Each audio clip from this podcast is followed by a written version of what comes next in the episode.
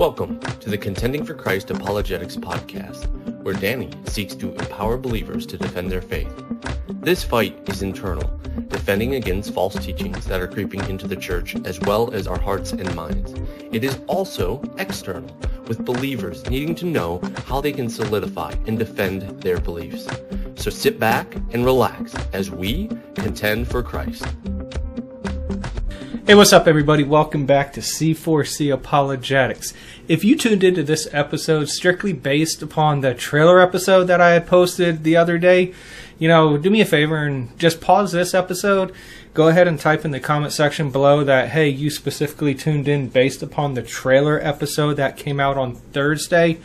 Because what I want to do, I want to see if publishing that Thursday trailer is a good thing or not, or am I just simply just wasting my time? So if you could leave me a notes in the comments saying, "Hey, I checked out that Thursday trailer. I checked back in on Monday because I was really looking forward to this." That would be most extremely helpful. But thank you.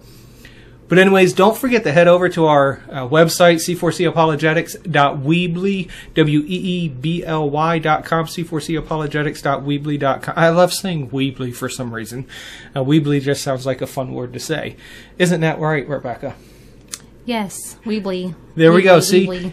If you don't know who that voice is, I have my favorite special guest on the episode with us today. This is my lovely wife, Rebecca. If you're familiar with our YouTube channel, I had done a surprise uh, video with her, surprise interview. She didn't know I was interviewing her, but uh, I did, and it's out there. So if you're curious to see uh, that interview, or what my wife looks like, you know, you can go check out the YouTube video on C4C Apologetics on YouTube. But today we're actually going to be looking at how do we witness to strange people. strange people. You like that title, Rebecca? I do like that. You know, why do you like that title, Strange People? Uh, I think it's very catchy. I think it's catchy too. you know, no, we're not talking about strange people like if they're weird or anything, but strange as, you know, just unfamiliar to us, alien, foreign. And so basically that's what we want to talk about today. How do we witness to people that we don't know? It's one thing to witness to like a family member, a brother, sister, spouse, mother, father, child, whatever they, aunt, uncle. I'm running out of relatives. Do you know any other relatives? I wasn't really paying attention. Oh, sorry. see, see, my my special guest isn't even paying attention to me right now. So I was paying attention. I just wasn't keeping track of all the families, family I- members you said. I forgot nephews and nieces and cousins. Okay, then well, there you go. That crazy Uncle Larry and Billy Bob Joe Bob Bill.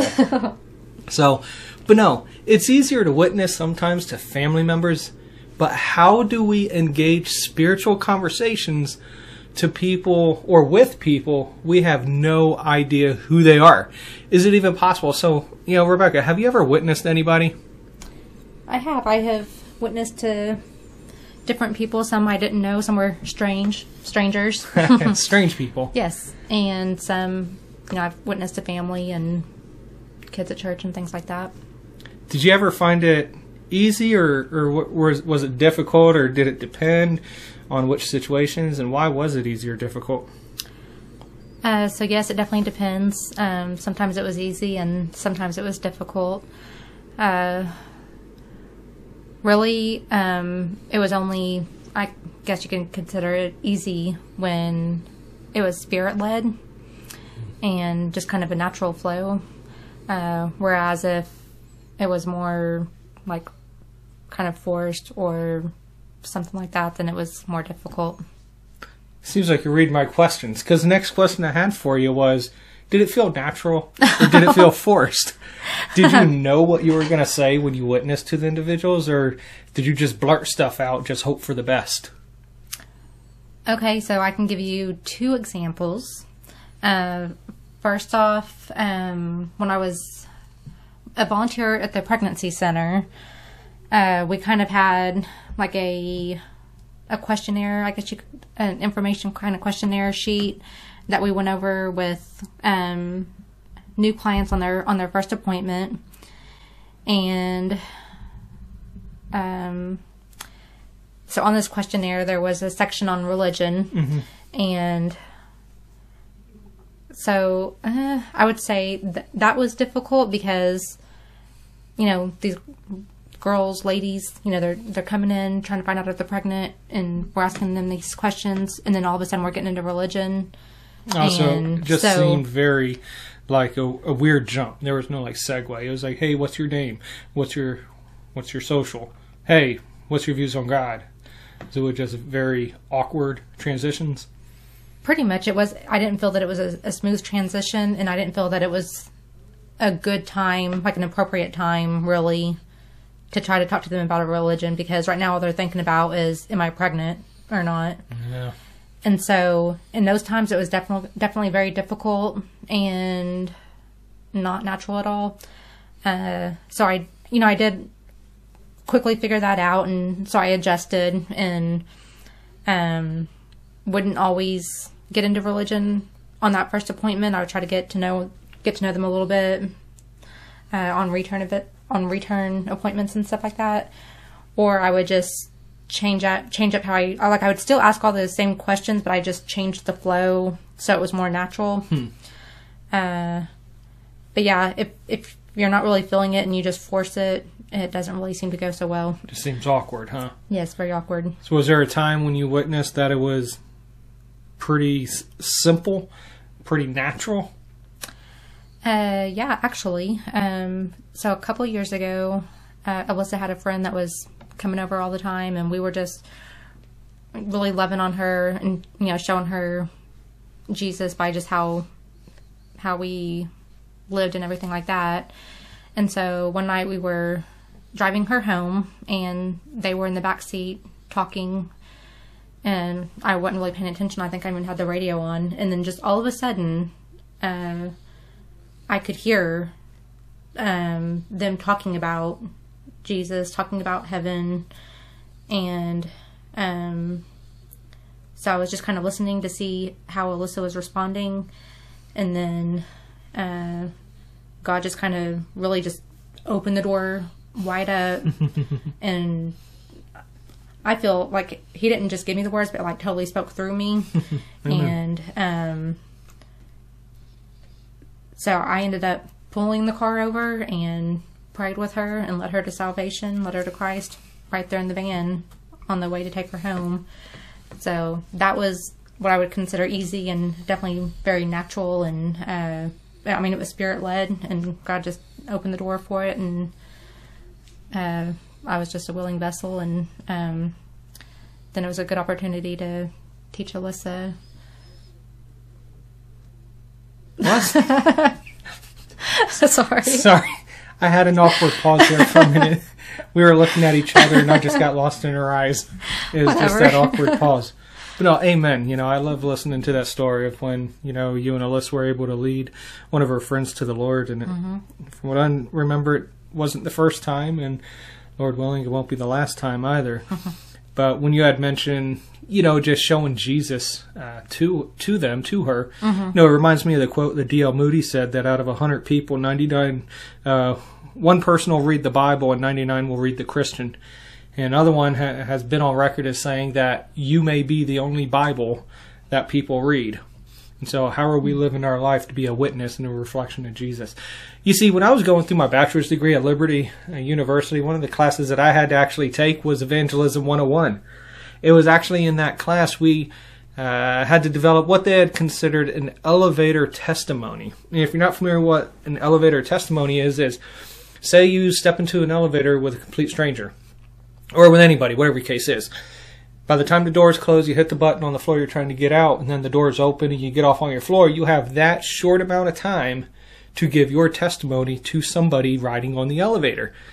And so we had to develop an elevator testimony to show, you know, who we were before Christ, how we came to know Christ, and how we are now, and what Christ, you know, how Christ had changed us. And if you've never really considered your testimony, or if you never really considered how to use your testimony to witness people, I highly encourage you to check out my episode earlier. It's called, uh, e- I can't even talk right now. It's called Experiential Apologetics. And it's about using our testimony to witness. Uh, there's different methods of apologetics, different ways of witnessing, whether it's evidential, experiential, or presuppositional. Then you have classical uh, presuppositional. But to use your testimony is one of the strongest ways to witness because number one, no one can tell you or discredit your experience. But number two, you can actually relate on an emotional level with another individual.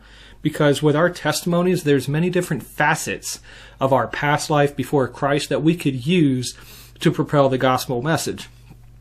But another thing in that Evangelism 101 class was the fact that we actually had to witness to a stranger. And prior to this time, I've never witnessed anybody. And so, of course, going through the class and everybody uses, you know, the famous Romans Road. I remember walking up on uh, the door because we were doing it on our Saturday Go program outreach event. Normally, what will happen is two guys will pair up and they'll go knock on doors, just invite people to church and just tell them a little bit about Jesus. And the guy that I was paired up to go with, he was a great uh, witness. He can speak. Uh, good brother of mine named Mike it was funny. I knew this was the house that the Spirit wanted me to go to because Mike never had a problem witnessing, never had a problem talking. But as soon as that doorbell rang, he just got tongue tied. He couldn't say anything. No matter what he tried to say, it just, I, I think it was like, bitty, bitty, bitty, you know, sound like uh, Elmer Fudd. And so I just realized from that point it was my opportunity to go ahead and fulfill this assignment for my evangelism class. And I used Romans, uh, uh, the Romans Road to go ahead and witness. I remember being there on the doorstep with this guy, and I don't even remember if I introduced myself, but I just jumped right into it. And this guy, you know, bless his heart, he was such a nice individual, and he just let me just talk. He was a good sport, but it sounded so forced.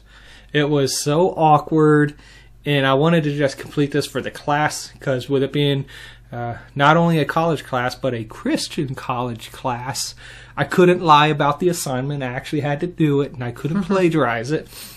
But I ended up completing the assignment for the class. But you know, I've always wondered how can we make this process of witnessing less forced and less confrontational, especially with somebody that we don't even know. You see, I'm not necessarily against confrontational witnessing, other than the fact that it tends to be overbearing and it really doesn't show the love that witnessing needs to show with our example of Jesus Christ. The few methods of how to engage a complete stranger that I'm going to talk about is hopefully going to shed a little bit of light in a meaningful way to be able to engage with someone you've never met while also leaving their curiosity piqued. You know, so I pray that this is enlightening to you. It's at least another thing that you can throw into your apologetics toolkit or more properly your evangelism or your witnessing toolkit uh, to lead people to Christ. But remember, the goal is not to save them per se, and you're probably not going to like that. Uh, but our goal isn't necessarily to save them because we don't save anybody. You know, we don't save anybody. Matter of fact, it's the G- it's the Holy Spirit that draws the person. It's Jesus Christ who died for the person, and it's the Father that created the person. I mean, there's a triune God involved in this plan of salvation or this methodology of soteriology. Now I sound like a poet. I didn't even know it. but uh, so we're not called to save people. We're called to tell people. A lot of times people will gauge their success or their failure, right, of witnessing on whether or not someone becomes a believer right then and there. And that's not the case. That's not how we should be judging our success rate. We need to judge our success and failure rate on are we witnessing when we're led by the Spirit of God to actually witness? So, I want to just go ahead and preface it right there. Uh, another thing with these methods that we're going to talk about, some apologetics uh, should be known, at least from, I would say, the evidential side. When we're talking about abstract, we're talking about the mind, we're talking about creation. You should know a little bit about that stuff. If you're unsure about any of this, check out my evidential apologetics uh, episode. Also, there's a lot of great uh, ministries out there with Christian apologetics. You could check out Top 10 Reasons to Believe in God episode that I have, as well as the, I think it's top five apologetic ministries that I have as well. But one thing when I've been I've been studying the millennial generation, and one thing that I've realized about the millennials is one of their biggest complaints, one of their biggest knocks against the church and against Christians is that we're fake. Period. They think we're fake. Another thing is they think we don't even care about community or service, things like that. So please, when you're witnessing, don't be fake. Just be real and be honest. If you don't know an answer to a question, just tell them you don't know the answer. Don't try to make stuff up. Be real. So enough of that talk. What are these actual methods? Well, with my lovely uh, wife Rebecca, we're actually going to act out three specific situations that you could either A, invite someone to church, B, you can explain the actual reasonableness or the rationality of God's existence, or C, you can reveal the depth of Jesus' love for someone you've never even met. So I would encourage you, I mean, feel free to memorize these methods because uh, the key to learning is repetition. And so by reading over these, listening over these, and everything, you'll probably get more confident in actually utilizing these. Feel free to adjust them and tweak them a little bit to make them a little more personal for you as well. But first, how do you invite someone to your church? You see, many people, unfortunately, they're nervous of inviting people to their own church service, except on possibly Easter or Christmas, Christmas Eve. And why? Well, a lot of the reason is because of the fear of rejection or fear of not even knowing really what to say or how to say it. So, what is an easy method that you could use to actually invite somebody from work to your church? So, me and my lovely wife are going to act this out. And this is. Whew, I just had three meetings today at work. Sometimes these meetings could just seem so, so burdensome. I mean, it seems like we waste a lot of time there a lot of times. You know, what are what are your thoughts about meetings at work? Are they burdensome to you? Or do you find any purpose, or are they good? What What are your thoughts? Uh, I think meetings can be good. Uh, you, meetings are good to just discuss different things, uh, to make plans for the future, to determine problem areas at work that needs to be addressed, as well as planning parties. However, sometimes the person leading the meeting is saying nonsense, or it seems to be a waste of time because nothing is really being said or decisions aren't really being made. Yeah, I feel the same way, I guess. I mean, there are some good points to meetings, I guess. So, you know, one thing that I like hearing is goals, expectations, and how how as a company are we meeting those goals and expectations? You know, plus I guess it's good to see the direction of the company and where it's headed. Have you ever considered how the church is similar to a work meeting? Uh, I never really gave it much thought. Yeah, you know, just like our work meetings, you know, we can hear plans about the future. We can hear expectations that God has for people, and we can even just fellowship with other people for, you know, trying to plan parties and having fun. It's, it's unfortunate, though, that some churches, they do have people saying nonsense, and just like some work meetings, you know, uh, some people given the work meetings, they're leading them or saying nonsense. There's not much accomplishment. You know, some churches actually do that as well, but you know, I'm fortunate and blessed enough to know that my church actually is not like that. We get to have a lot of great meetings each week and catch up with a lot of great friends that we haven't seen, you know, through the Monday through Friday rigmarole. You know, if you're not doing anything, I'd like to extend the invitation for you to attend our church meeting this Sunday. Did you see how easy that was? That was an easy way to invite someone to church you started with a common ground. You see, that's what Jesus did a lot of times. He found some sort of commonality uh, with the individual that he was witnessing to or talking to. And then he took the physical, earthly, natural area and transfer, transferred it. No, he didn't transfer it. He changed the conversation to a spiritual realm. You see, if if you're not a worker and you don't attend work meetings, then like I said, personalize it you know, tailor it to your personal experience. The key in this method is to find some sign of, some sort of common ground. And then you can get this stranger to agree with your experience, and then from that agreement, you can relate it to church and invite them. You don't necessarily have to ask them, hey, are you going to come to church with me? Rather, just invite them. Just extend the invite. You see, this next one's one that really should pique some curiosity, hopefully so but it also might generate some questions that you may not be able to or may not be ready to actually answer or you might not have rebuttals to. Maybe some things they say. So some people may get a little nervous at this one. But if you're somewhat grounded in what you believe and why you believe it hence apologetics this method is pretty simple and it's pretty easy to remember. In the method you simply point out something that the stranger is wearing. Again finding a common ground and you engage with that. Just like this. I really like your watch. Thank you. Have you ever considered the watch's purpose or, you know, why it was even designed? Uh, yeah, it tells me what time it is. so I'm not late.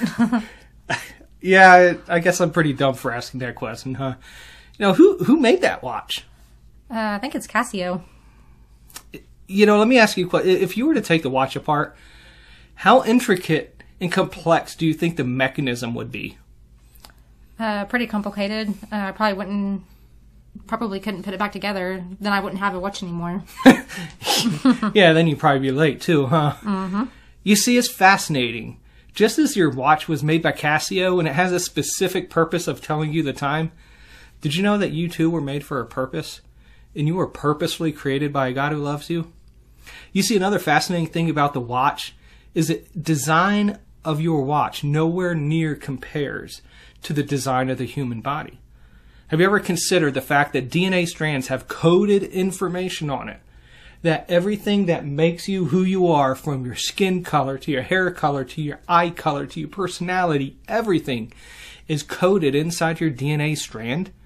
You know, the neurological composition of your brain and the amazing complexity of the human mind and the mind's capacity to love, reason, even imagine things. So please, just I would like you to do me a favor. Every time you look at your watch to see what time it is so you're not late, can you do me a favor and just remember there's a God that designed you for a purpose. Sure. Thank you. you see, that's pretty simple. You just take a, something that an individual is wearing and you talk about it from the design aspect, whether it's a watch and it tells time, whether it's a hat and it covers up the bald spot, the dandruff, or really mm. blocks out the sun and the shade, or the sunglasses. The key to this one is to find something that the individual is wearing so you have some inroad to converse with them, and then take the design of its purpose and tie it into the design and the purpose of the individual by a God. Now, this is where they might come back and ask you some questions that you may not be ready to answer, and that's fine. Like I said, be real, don't be fake. But at least, again, all you're doing is trying to A, pique their curiosity, but B, tell people. That's what we're trying to do. You see, if you're comfortable, definitely take advantage of this last part and expound upon it. Revealing different ways that you know humans are are created. You know, I talked a little bit about the brain. I talked a little bit about uh, the DNA, but feel free to go longer and more in depth and tie in how they can actually discover the God that created them. You see, this last one that I'm going to uh, talk about would be great for eating dinner at a restaurant and to be able to witness to your server. But the thing about the servers is the fact that we have very limited amount of time to go ahead and talk to them. By the time they order their food, by the time they go ahead and drop off the food, and by the time they go ahead and give us the checks, we have a very limited amount of time. And so, what's a way we can actually witness to them in this very short, limited amount of time? So, it goes like this. Excuse me. May I ask you a question? Sure. You see, I was wondering what different people believe are the greatest demonstrations of love. What are some different ways one could demonstrate love? whether it's a family, friend, spouse. Hmm. You could bring me coffee, or you could buy me coffee. you could take me to get coffee. Talk to me about coffee. I like coffee. So it's safe to say that the way to your heart is through coffee. Is that correct? Yeah. Let me ask you: Would receiving flowers, gifts, or having a song written and sung by someone be a big demonstration of love? Uh, yeah, definitely. What do you believe would be the greatest demonstration of love that anybody could ever show you? To die for another person. See, I completely agree. Did you know that there's somebody by the name of Jesus who not only wants to give you the blessings of coffee, but also spend time with you by drinking coffee? But most of all, Jesus showed how much he loves you by dying for you 2,000 years ago. You see, the blessings of coffee and the ability to spend time with Him over coffee are possible by accepting the gift of salvation that He gives you. Because He showed you He loves you through the greatest demonstration of love anybody could ever show. You see, that's an excellent way not only to express the love of Christ to another person, but also to demonstrate love by being loving during the conversation. Again, the goal here isn't to ask them, do you want to be saved? Rather, the goal is to give them information, show them love, pique their curiosity, tell them that Jesus loves them. If they're seeking, or if the Spirit is working then the conversation will continue to go. But if the conversation abruptly stops, then just stop. It's not a failure, it's a success because you've witnessed. So there you have it. Three methods that you could actually use in different situations for different reasons to witness. You can invite someone to church, show them evidence of God's existence through design, or reveal Jesus' love through the cross. Again, like I said, feel free to add, adapt, personalize the methods as you desire. But remember, the goal here is just to spark a conversation with an alien, not a little green man. Actually, they're tall grays now, but but to spark a conversation with a stranger with love and gentleness. In these three methods, we'll do it just like that, a non-confrontational way. Well, I pray this episode equipped you to strengthen your witness encounters, and I'd like to thank my wife Rebecca for her willingness to be on the show, and I'm hoping I'm hoping you're going to join me in some future episodes down the road. What do you think? Yeah, we'll see how it goes. see how it goes. If you liked my wife on, on these episodes, let me know in the comments below. If you didn't like my wife in this episode, how dare you? but as always, I want to thank you for checking in. And until next time, God bless. Thanks for listening. We pray this ministry glorifies God and edifies you, the listener. For more great content, including videos, blogs, newsletters, and a free ebook, check out our website at c4capologetics.weebly.com. You can also email us at c4capologetics at gmail.com with questions or ideas for future episodes. We truly appreciate you. Please like, share, and comment on this episode, and don't forget to subscribe for future episode notifications. Thanks for checking in, and remember to be bold and keep contending for Christ.